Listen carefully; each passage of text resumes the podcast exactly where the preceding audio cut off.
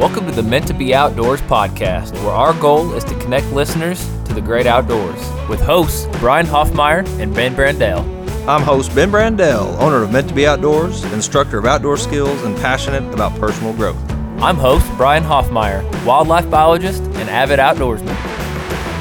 Welcome back to the Meant to Be Outdoors podcast. I'm your host Brian with my co-host Ben, and today's episode is all about feeding corn to deer. We're going to answer is it okay? Should we be doing this? Uh, before we get into all those details and some of the science about it, we need to give thanks. Yeah, I want to say first, welcome to the show. Thanks for listening today. If you're a first time listener, thank you. We appreciate having you. My thankfulness is all in the vast amount of words. And why I say that is my son, he is eight, an eight year old. And him and his buddies are using the word bruh.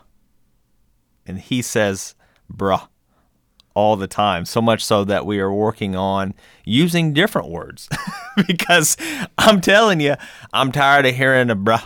But you know, it does only come out like when we get excited or like uh, if we're playing something and he's like, "Let's go, bro," you know. But the bra has got to change, the bro's got to change, and we're working on saying so many other words. So your thankfulness is that there are options. Yeah, that the vast amount of words that we have that we're not stuck in in only using a certain amount of words each day that we can change our vocabulary. Um, yeah, there's there's other words we can use. I am thankful you, for that. I got yeah. you, bro. Thanks, bro. you. Appreciate you. Well, my thankfulness today is for faithfulness, in particular God's faithfulness. You know, we did a exercise at church uh, on Sunday this this past week, and it was really impactful. Uh, it was actually our, our worship pastor, and he kind of just paused for a minute, and it felt organic. I don't know if it was planned or not, but we he had us all close our eyes, and then he asked every person in the room that could think of a specific time in their life that God was faithful to them to raise their hand. And you know, you felt the security, your eyes are closed, and, and you trust that everybody's got their eyes closed. So you raise your hand, and uh, then he says, All right, open your eyes. And everyone opens their eyes. And as you look around, every single person in the room, hundreds and hundreds of people, has their hand in the air. It was just really impactful. You know, you see you see your spouse with their hand raised, and you don't hear everyone sharing all these times that God was faithful, and you don't always have them on your mind. But when you stop and think for a moment about times that God was faithful in your life, it is almost uh, can honestly move you to tears because He does. He shows up when we need Him. As humans, we can. I often think His timing sucks. it's not always what I want when I want it, but He is always faithful to not only provide what we need when we need it, but to not give us things that we think we need when we don't need them because his plan is going to prevail regardless of what our plans are. Yeah, and not to go down a tangent, but that was awesome facilitation by that pastor. Like um, everything that just happened today that you talked about, that you felt, that you experienced, all came from the facilitation of him um, allowing God to use him through that facilitation. And that's why I love facilitation. And what I mean by that was he literally did an activity with the whole congregation, and there's just so much power in that. And and I know we're not here to talk about that today, so I'll stop. But um, that's real, that's truth, and that's why it's I, that's why I love facilitation, and and I think God works through that. Um, like he does everything else. So. Yeah, the encouraging side of that that I'd like to leave with every listener is God is faithful. He always has been. He is going to be. The timing uh, there may be big gaps. There may be years, weeks, months, days, hours between his faithfulness when he shows it in the situation that you are looking for him to show it in, but he is going to show it to you. So keep pressing forward. We're going to keep pressing forward, and we encourage you to do that with us. You know that comes through reflection, Brian. So uh, stop and reflect. That's what that's what the activity was was stopping and reflecting on what God's done, and that does build faith, um, builds trust, and and that's what I would encourage you, the listener, to do if, if you're needing it is is to stop and truly reflect on what God's done in Yeah. your life. He, he loves us, and and our faithfulness to Him matters a whole lot more than than our success in this life or, or what we're doing. So He loves us so deeply. Uh, he will return our faithfulness uh, with faithfulness, and, and that is that is, it is a great a great promise, a, a great reward, a great relationship. It is is truly what it is. So I hope somebody finds that encouraging today. I know I found it encouraging this this week at church, so I wanted to share it. That's good, Brian. That was a good one. The title of this really is Should We feed corn to deer. Mm-hmm. And, and so that's really what we're going to be talking about. We're going to get a little deeper. Um, the reason that we're even bringing up this topic is this is the time of year we are about, oh, I'm going to say a month. Within the next 30 days, our state and most of the surrounding states around us, much of the U.S., the archery season is going to start for whitetail deer. And this is the time of year where hunters really they want to take inventory of the bucks that are on their land. People want to start attracting bucks, deer to their property whether they're hunting or not because now they have their antlers fully grown, they want to see them. And the failsafe, what everyone turns to is corn. It has been for decades and decades and decades. It still is today. It's readily available. Corn is the failsafe. It's highly attractive. But is it okay? As we move on in time, people start to raise questions about is it really good for deer? Oh, I found a deer. It had corn in its stomach and it was dead. Did that kill it? There's all these questions surrounding feeding corn, and we're going to answer as many of them as that we know. Yeah, there's a lot of people that feed corn. Um, how I know this is when I go to the store, whether it be Walmart, Bass Pro, this is about the time of the year that they're going to start placing corn out. And I'm here to say that when I walk through, they have to restock it. Like the multiple times that I go in there, people are buying corn, and if they're buying corn, then I know they're feeding corn. And you know, I think people think that uh, to help the deer nutritionally, they need to feed corn, and, and that's really what I want to get into with you, Brian. First is does it actually benefit deer? Should we be feeding corn? Does it actually benefit them? Well, first I'll say this: people are putting out trail cameras. Trail cameras, there are so many right now, and it is easy to get deer in front of them with corn. I mean, you put corn out, they're going to find it, they're going to come to it. And so that is why so many people are buying it. And some people think that in doing so, they are adding nutritional value to these deer. And some people, some landowners, buy corn and put it out just to provide food for these deer. And that's really the question you're asking is it nutritionally beneficial for these animals? And the answer to that really is no, it's not. Uh, it's just starch. Um, it doesn't do a whole lot for them. Corn has, I'm going to say, it probably averages about 5 or 6% protein content. And deer really need food with like 18, 19, 20% protein content for them to be really getting the nutrition they need to carry fawns, raise fawns, uh, grow antlers, get through the rut, do everything they need to do to survive. So corn really is not providing that nutrition for them. It would be like uh, if you ate Butterfingers all the time, that's all you ate was Butterfinger bars. Mm. Yeah, it'd be really, really good, and you're not going to turn it down. Can we change it to Snickers? Well, let, sure, let Snickers. Snickers. Okay. If, that, if that's all you ate all the time, yeah, you would love it, but uh, eventually you would become so malnourished you would die because you're not getting the nutrition that you need.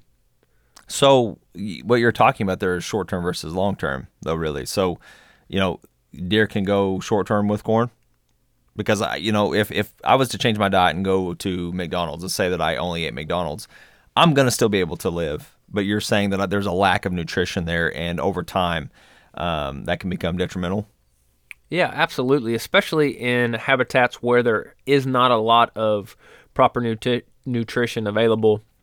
I've said it in earlier podcasts, and I'd love to do an entire podcast about it. But overall, across our nation, the quality of habitat for our wildlife, uh, including deer, even though we have millions of them, they're very resourceful.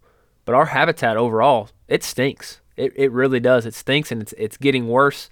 Um, there are a lot of people out there that are passionate that are trying to reverse that. But if you just look around at our native landscape and our, our native species, you're not going to find a lot of them. You're not going to read back in journals of Lewis and Clark and other explorers from hundreds and hundreds of years ago and what they talked about or journaled in pictures they drew, you're not going to see many of those landscapes today because those species are all gone. We've replaced them with things that fit humans better. So there are a lot of habitats, places where deer are, but there isn't a lot of quality food. So if you start putting corn out and they're relying on that food source and that is their main food source, it is not good for them long term. In the short term, it does provide a lot of energy very quickly. So a case where it may be good is like um, after after does fawn, after they have their fawns, when they're lactating, that high energy to produce the milk to raise those fawns, it may be good then, but the milk may not be as nutritious if they're not getting other balanced parts of their their, their diet. you know our our habitat not only for animals but for us has changed over the years. Um, i've been watching a, a, show called les stroud's wild harvest. Really good if you haven't watched it go check it out. Um, he does a lot with dandelion but he got into talking about how the europeans brought dandelion over and how brian we have dandelion today and it sounds like there was a time when dandelion may well, not have been here. we got a debate we got to have. I got to pause. Pause it up. Is it dandy or danda? Ooh. Ooh.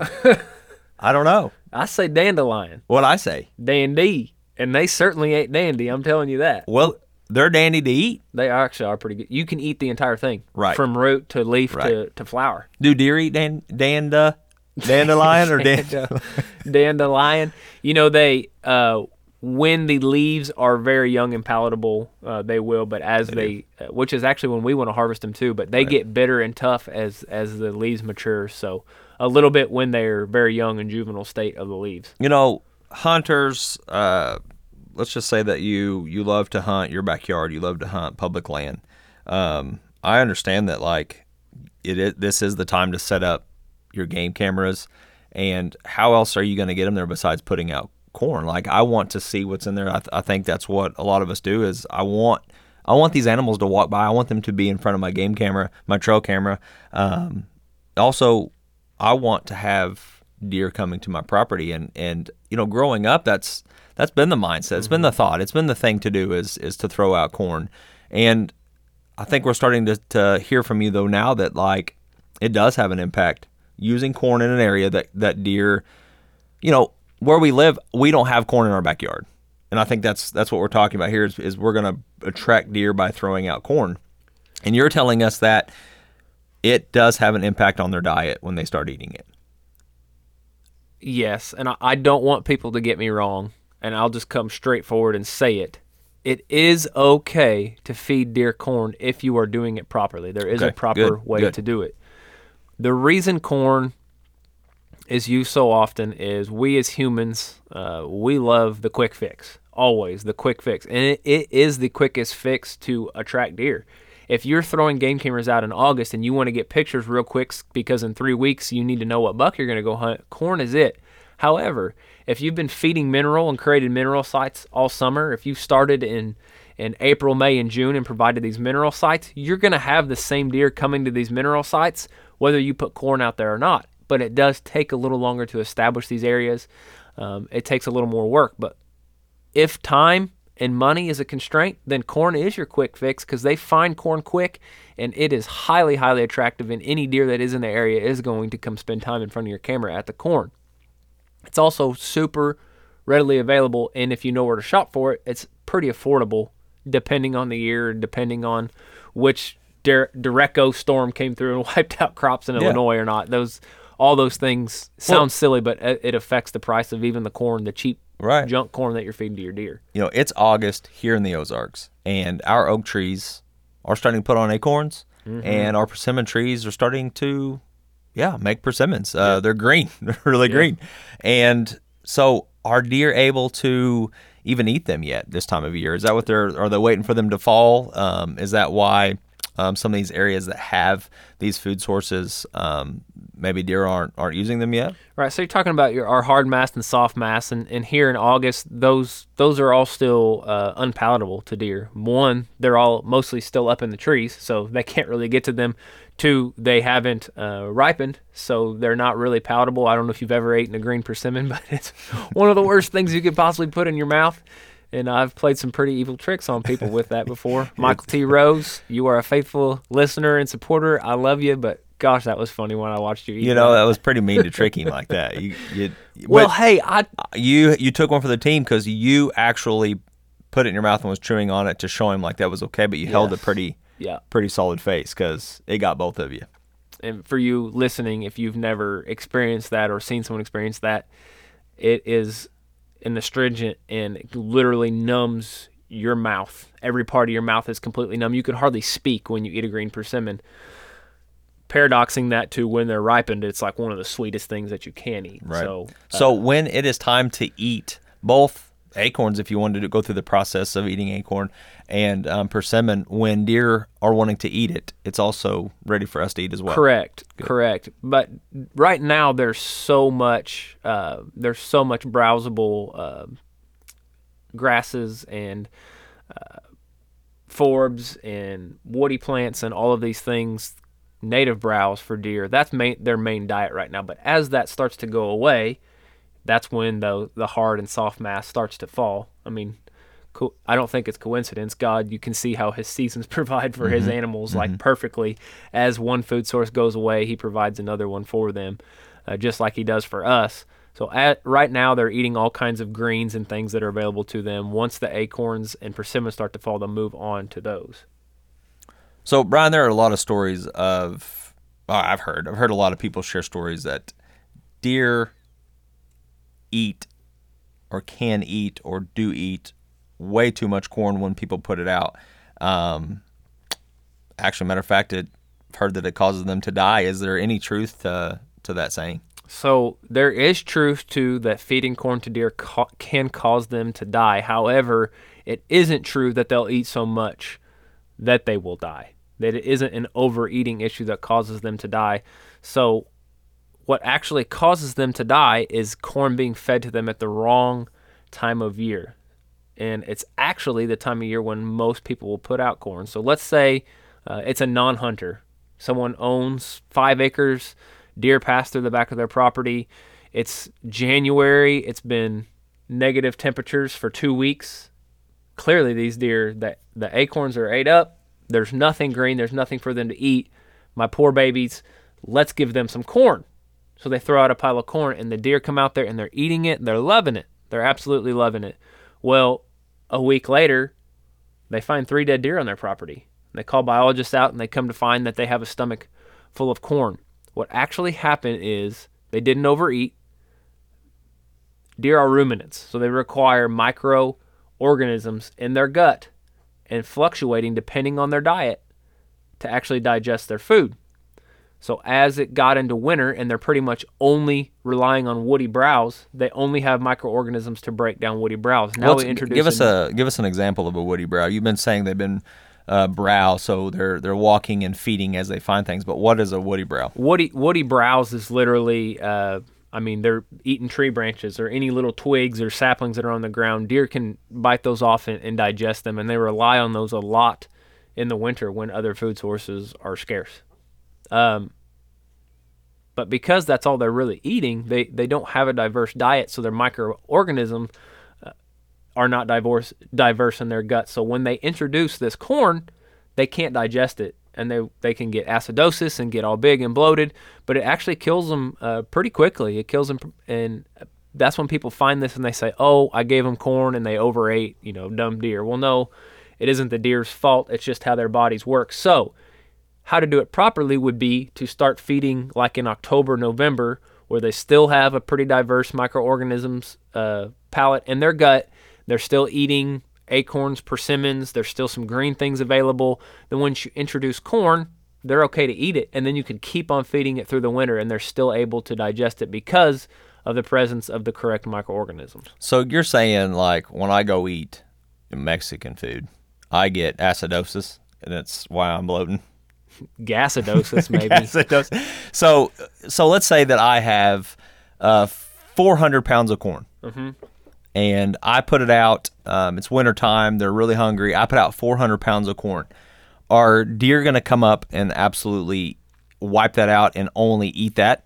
No. So so what uh, science has shown us is that deer are going to only eat roughly about one percent of their body weight per day in corn.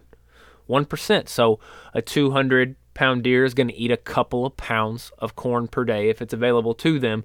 It is actually a way. Uh, that biologists, that's actually how we medicate deer. So there are projects, it's illegal to do on uh, uh, public deer, but deer that are in, uh, oh, out, that outfitters own, or some that are in high fences, fence, or yeah. deer that are in research projects. Uh, you can give them like ivermectin to control ticks. Um, I had some some pen raised deer that I actually did this on, and how you can estimate just by looking at the deer roughly honestly probably within about 10 pounds of what that deer weighs. And you are actually going to put the correct uh, cc's of medicine into that corn for them to digest because you know they're going to digest about 1% of their body weight of that corn. And that's actually a, a way that uh, researchers medicate white-tailed deer. That's cool. Yeah, that's a great. Well, that's smart. That's that's a great way to do. That's how we. I mean, we sometimes have to medicate by putting in our food as well, or tricking people. Well, with it. right. It's a lot easier than tranquilizing them and, and having to catch them because Right. I'm going to tell you, even if you tranquilize a deer, they're really not very easy to handle. You have this this animal that has these slick, bony legs, and they weigh a lot more than you you really think when you're trying to pick them up and move them. Really, the best thing to do is just drag them, and uh, they're not super easy to handle. Plus, you don't want to have to tranquilize them. They do not always wake up. There can be complications. So just to be able to to medicate through their feed is a great thing, and corn is a way to do that. So, uh, for the local hunter, the, the the guy that just likes to hunt backyard, maybe public land, um, has used corn all his life. You know, it's it's something that we've heard of, been been taught at a little age. Throw corn out, deer love it. You know, with corn today, using corn is different than maybe how Grandpa was able to use corn. Are there restrictions now that, that we need to be careful of? You know, if, if I've always been throwing out corn, it's what I use. Um, and I'm not talking about to bait or to hunt over, but um, again, to draw them into that area to, to be able. Are there things that I have to start watching out for now, or have things changed um, since Grandpa was was throwing out corn? Yes, it, it definitely has. Um, one regulations have changed, but the regulations have changed. Some some because of culture, uh, society's culture and, and pressure, but uh, two because of diseases. Chronic wasting disease, uh, commonly known as CWD, um, it is more prevalent than it's ever been. We still don't know. We don't have all the answers to it. We know that it's caused by uh, a prion, which is a folded, an abnormally folded protein. We know that it's found in the soil. We know that once a deer gets it, there's no cure. It is mostly believed that it is spread through deer to deer contact. And so a lot of these feeding sites where deer uh, congregate closely together that normally wouldn't congregate together just out in, in the native habitat, uh, states are trying to put in regulations to eliminate some of these feeding sites. I know in Missouri where we live, any county or area that is considered a CWD management zone, which is where CWD has either been found or is adjacent to where it has been found, you cannot feed in those areas. You can't even put uh, salt or mineral licks out in those areas. They don't want deer congregating together uh, at all because they don't want to spread this disease because it once a deer gets it, it is fatal. So if I'm in those areas and I'm wanting to put up um, trail cam, you're saying that I can't use If, if corn you, anymore to to attract them to that area. Right. If you are in a CWD management zone, uh, you can still put up trail cameras, but you honestly you you got to get really good at scouting. You need to find these trails where where deer are actively using and passing. You need to identify learn to identify a bedding area versus a, a feeding area, and you need to put cameras at these crossroads and these heavily trafficked areas of game. So. Uh, a, a plus of that, I guess, would be a, it would force you to become a better woodsman. So Brian, you know, you've told me this before, and and I think the local hunter kind of realizes this that corn is like candy to a kid. Like it's like it, it's crack for deer. Yeah, yeah, it's a family podcast. We'll stick with candy. Okay, perfect. Yes. So, uh, but you know, because it is that way, like it is pretty powerful to hunt over that. Is is that something that I should be doing, and um, or anybody doing? Is It- that okay? It is. And in in case there's uh, first time listeners on this or people who haven't caught all however many hundred podcasts we're on, I'll give a little bit of background on myself. I probably should have done this earlier in the show, but uh, I do have a degree in wildlife biology, and I was privileged enough that my first year out of college, uh, I actually worked for almost three years uh, in the hunting industry and uh, managing properties and writing consulting plans for deer, uh, really surrounding deer and turkey. So I have been privileged enough to go and travel and hunt and film hunts in several different states that have different regulations. So I've it's been really cool to experience what it's like um, in states that don't allow you to hunt over corn and states that do allow you to hunt over corn firsthand. And so basically, off those experiences, I have an opinion, and that's what I honestly that's what I it's it's our show. I get to share my opinion on here, right? Yeah, absolutely. So in Missouri, where we live, you can feed deer corn as long as you are not in a CWD management zone.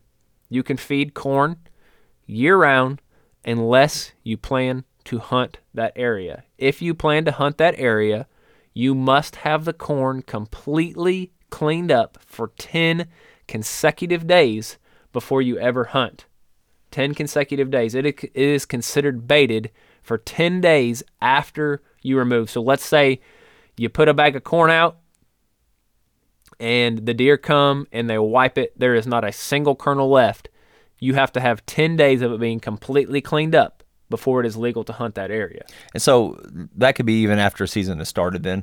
It's just Yes. the, it's it's you hunting it. So Correct. if you're wanting to hunt opening morning of season, then there cannot be a kernel of corn um, 10 days prior to the first day. Right. Gotcha. And, and you can't knowingly bait to assist someone else. Like if if let's say you have a small five ten acre property, your neighbor has a f- small five ten acre property, and you're trying to pull deer off the bigger hundred acre property next to you. So you bait because you're not hunting, but you're baiting so that the deer are passing through your neighbor's property. That's against the law. You cannot use deer to manipulate, or you cannot use corn, excuse me, to manipulate the movement of deer for hunting purposes. What about radish? What if what if it's other uh, I want to bring some other food out and throw out. Is the same? Anything that you are throwing out and baiting that you didn't grow out there is that it is not a crop that you have grown is illegal. So if you threw out a bag of apples, that's the same way. That is illegal to. So it's not just, you know, being unethical. We're talking it's it is illegal. right Right. That's good. now. What burns my bridge is being in the industry for years, hunting in this area for years, hunting in other areas. Pretty much every hunter deer hunter knows that it is illegal to hunt over corn in the state of Missouri. Yet they do it anyway. Burns my bridge.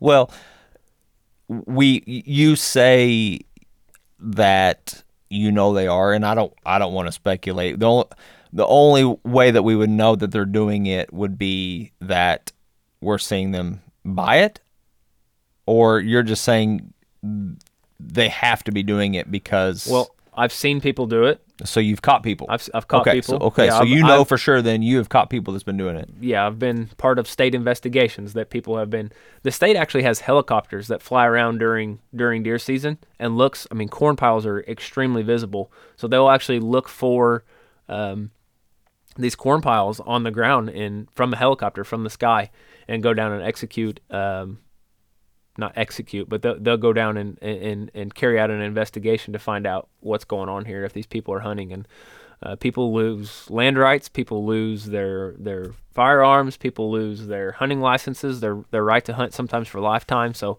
So there this is a this is a huge yeah, this is a big deal. It is And- a big. I right. mean, if if the state is investing enough money to buy helicopters, like it, it, it is a problem. Um, I know people who have shared with me their tactics because they their tactics against the state tactics because they know that they go up in a helicopter. Well, they have all these ways to camouflage corn feeders and, and the way that they're putting corn out now so that the state can't find them. Yeah, just dye it green or, or Right. brown, depending on I mean, where you're throwing. the things that I've seen and heard, are, it's absolutely unbelievable. Um, but it really comes down to selfishness right. because you're only caring about you and your hunting experience um, and a little bit of laziness because you want them to come do this. If that's the way you're hunting, in my opinion, you really aren't a very good woodsman because you aren't having to learn how to scout trails and, and bedding areas and, and pick the correct tree with the right cover that covers you up just enough to get a, a, a bow shot off when they're in range. You're using corn. And in states that don't allow corn, there are always going to be people, of course, that are following the rules too, and it isn't fair to them that you get to cheat. You know, this is something that you um, you had talked about with me before, and it and it brought up this question that I had, and you answered it, and I, I want to share here your answer. Um, you know, if if you're in a state that doesn't allow um, corn being fed and, and and allowing you to hunt over that, then what you told me is that it's literally you're going to be pulling the deer that's in that area. You're going to be pulling all of the deer um, to that area because you're feeding corn. Right. And so that got me thinking, like, well, well, then how? Why can't there are other states that allow you to hunt over corn? And I've that was kind of that question, Yeah, like, Kansas, Arkansas, Kentucky, some of these big whitetail hunting Mm-hmm. states here locally. I've hunted in all of them, and you can hunt over corn there. I have hunted over corn there, filmed hunts, I should say, over corn there, and it is a different experience than here in Missouri. Because you, you were saying that because everyone's allowed to do it, um, it kind of took away that that uh, not pressure, but what's the word I'm looking for? It took away that uh, pulling that deer into one area. Yeah, the novelty of it. I don't. I don't know what the correct word is, but um, it's. I'll, I'll compare it like this: where we live, and we have so many hardwood forests, and it is acorn country. It is oak tree upon oak tree upon oak tree. When those white oaks are raining down, it is so hard to pattern a buck. I mean, it is dang near impossible because there's really no reason for them to be on this ridge or that ridge or that ridge over there. Hard to get them timed up and patterned because it's everywhere. They can go get these white oak acorns, they can just meander around and find them. It's kind of the same way when you go to these states where everyone who hunts has corn. Well, if one property has corn and the next one has corn, the next, well, what? It doesn't really matter. Now it's going to start mattering more about habitat. Well, who has the best cover? Who has the best water sources? Those things start to matter again because they all have corn, right? Right. The, the playing field is level. And you see that because they'll come out into these food plots, you know, been hunting in Kentucky, literally sitting 20 yards from the corn feeder, and I'll see a 100 deer in one hunt and none of them ever went to the corn feeder because it's so available. And here in Missouri, you throw corn out, and I mean, you give it a couple hours, and these deer are on it. And that is because there are more people that are following the rules than are not. So it is a novelty. It is like, um, say, a, a family has kids that never allow dessert. They never allow dessert for their kids. Well, when they go someplace and they pull a dessert out, how are those kids going to react? Yeah. They run. They can't hardly stand up. They're running so fast to get to that dessert, and that's what these deer are like in these states that don't allow you to hunt Well, over that's it. that's grandparents. Yeah, that's, when they go to their grandparents. Yeah, they go to their grandparents. Like I know they're going to give it to me. All right, so Does that make sense? it it's does. kind of hard to explain. No, it does. So there is some truth in to if if I'm going to feed corn, um, if I'm going to feed corn, then I ought to do that even if I have to stop 10 days before I hunt because there it may still kind of keep the deer in that area a little bit than than your buddy. So Maybe that's kind of why they have the ten days. That's the science behind it. Of okay, that food source is gone and dried up. We're we're going to have to get back to our normal deer movement. Big, but it's not illegal. I mean, you have stores that are are selling this stuff year round, right? So like if if a store if if in that area I'm not supposed to be using it while I'm hunting, I mean, then they probably shouldn't sell right. it. and I have heard that excuse. Yeah. I've heard that. I call it a Bubba excuse. Well, the stores sell it, then the I'm going to use it. selling right, it. right, right. And th- and that's their. Some people use that as their their source for knowing the regulations. Well, the store is selling it in my area, so it must be okay to use. Well, I'm here to tell you the reason the store's selling it is because you're still buying it. Right. So first of all, they don't care about the regulations. They care about making money. So if people are buying the product that they're putting out, and it isn't illegal, it is not an illegal product to sell.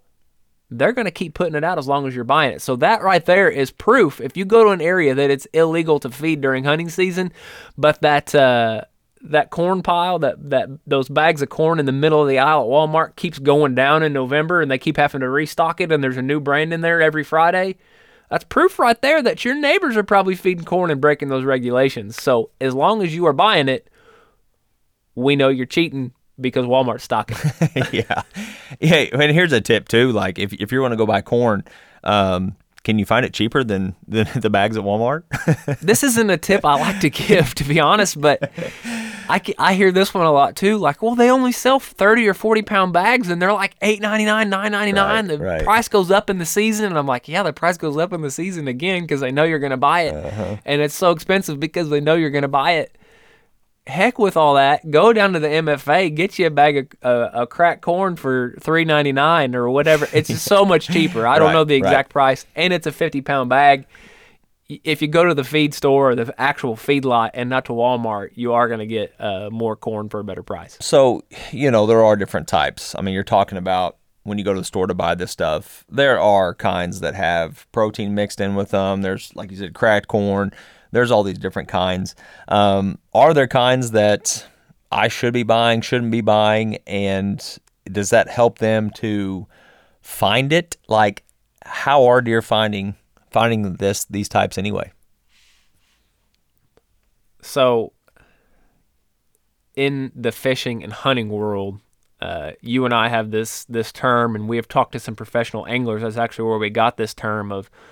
We'd ask them things, and they say, "Oh, that's just fishing business," Fishing which is basically Yeah. code for it's bull crap. They just want to get your money. Yeah, matter of fact, Charlie Evans, professional bass angler, spent some time with him, and he used that on me a lot. Like I would be like, "Should I buy?" Like I was kind of, you just throw Charlie under the bus. I. I was kind of like, "Should I buy this?" And and that was his. He was teaching us in this moment. Like he literally wanted us to know, like, guys, that is fishing business. And you know, I know that a lot of these lures that are out there are just for that, you know, for for the guy to go buy to try. But um, I didn't honestly, it didn't click until he was teaching me this that most products out there are just to get people to buy it. It it really isn't. Po- it isn't negative. It isn't positive. It's just if somebody wants it, if there's a value to it, well, they're going to come buy it, and they are, and they're making a living off of it. And so the the point of him bringing that up is all these scented and flavored corns that you can buy that you pay more money for. The deer corn that's persimmon flavored and persimmon scented, guaranteed to attract more deer. That's hunting business, baby. Right, They right. want your money. They want you to buy that product. Um, they want you to think that it's better. But what about like proteins and, and well, those words? it- it is a little different. I want to share. I want to share something to actually back up that that is hunting business. I have ran what's called a, uh, a trail camera survey, um, which is you're actually collecting tons and tons of trail camera pictures of a deer herd over a set period of time, and then you can put all of that into uh, uh, an equation, and it gives you your buck to doe ratio and your deer density. You're uniquely identifying every every buck in there, and it's a really, really, honestly, the best way to get a picture of your deer herd. Well, to do that, you are putting corn out in front of these cameras every other day. I mean, continuously, because you have to have these deer coming repeatedly to get enough data to accurately uh, uh, make get a picture of of your deer herd. I have used the most expensive, flavored up, scented. I mean, this stuff smelled so good. And then I've bought, I've compared it on the same project to the MFA crack corn. Zero difference. Zero difference in attractiveness. Zero difference in how much they ate. It, it didn't matter. It didn't matter. What you have to remember is estimated that, that white-tailed deer have at least 300 times better sense of smell than humans. They're literally breaking breaking it down to layers of an onion. They can smell all these layers inside of everything. So when you put just regular unscented corn out, they're going to be able to smell it. So, but like I was asking you, the like the proteins, the the added things in them, is that if if they're not going to eat that, then is it beneficial to buy it, or are they eating it? So if you you have corn, you have corn mixed with protein that you can buy, and then you have just the straight protein deer pellet things. The the protein pellets, like the MFA deer pellets, you're talking 18% protein. Really good nutritionally. Really good nutritionally for deer. Um, when I took care of captive deer, that's what we fed almost e- exclusively. Fed it to elk as well, and it, it maintained some really healthy animals as long as you were keeping up with parasites and other things like that, like you should be with your with any captive animals. But deer are going to pick the corn out first. They're going to.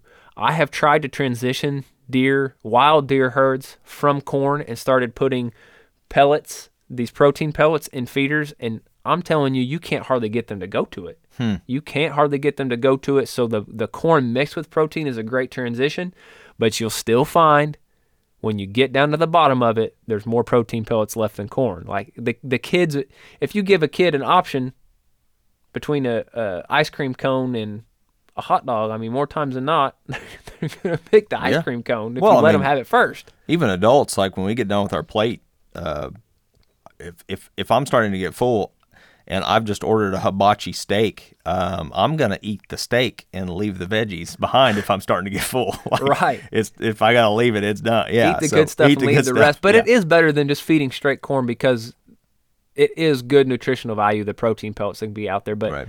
and you can fully transition to where that is all you're giving a deer herd and you're truly supplemental feeding. Now it can get expensive. It can get really expensive feeding this protein, but you can trans- transition, excuse me, completely away from corn to protein pellets and eventually get your deer just eating on those. But it is not. It just doesn't have the attractiveness of corn. Can you hunt over protein pellets and mineral blocks? Then can you leave them there? Um, mineral blocks, yes. Protein pellets, no. Okay. Mineral blocks is more um, salts and things that you would find within maybe your Right. pellets, and, so And you have to be careful Okay. because some companies have taken these mineral blocks and what they've done is they've integrated these protein pellets and corn pieces inside the mineral block, and now you've crossed the line, and now you're illegal, and you can and get a, Mm. so a huge get fine. trouble. even if you're ignorant to that. You can Even if you're in ignorant to it. Right. yeah. Ig- ignorance is not bliss when it comes to hunting and fishing regulations. All right, all right. So here's here's my biggest question I've got for you then, and this you may not have the answer. Uh, there may not even be an answer, but it may just be your opinion. But I am new to. Let's say I'm going to go hunt some public land. I'm new to the area, and I understand now that corn is very powerful. It's a powerful tool to use to draw deer in. But I'm not finding sign in the area. I'm not seeing. I'm just not seeing a lot of deer. When I throw corn down in that area that I want to hunt. Well, before I say that, if you're wanting to trap a coyote, you have to figure out a way to get their itty bitty foot into this trap. Like it isn't easy.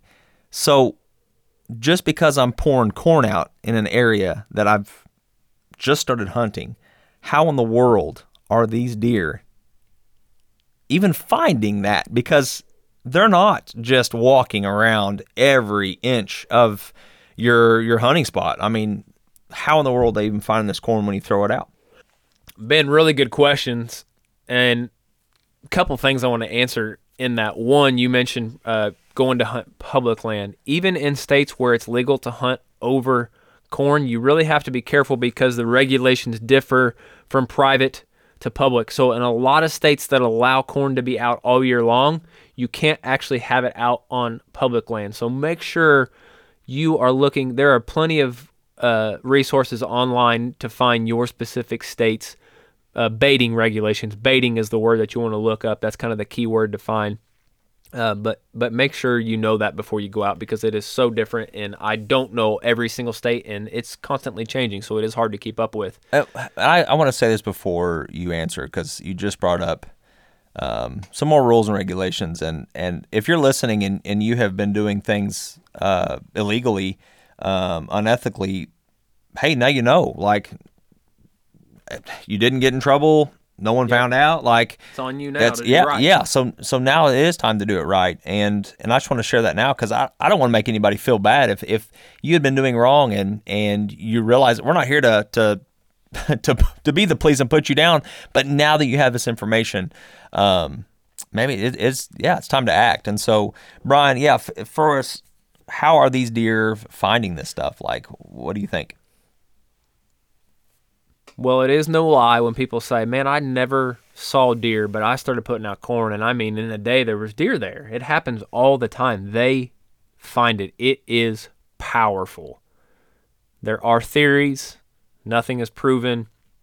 I mentioned earlier uh, a, a deer's keen sense of smell. It's it's so keen we can't even figure out how how keen it truly is or how it works. But it's it's unbelievable how well they smell. It's like their number one defense when it comes to predators is that sense of smell.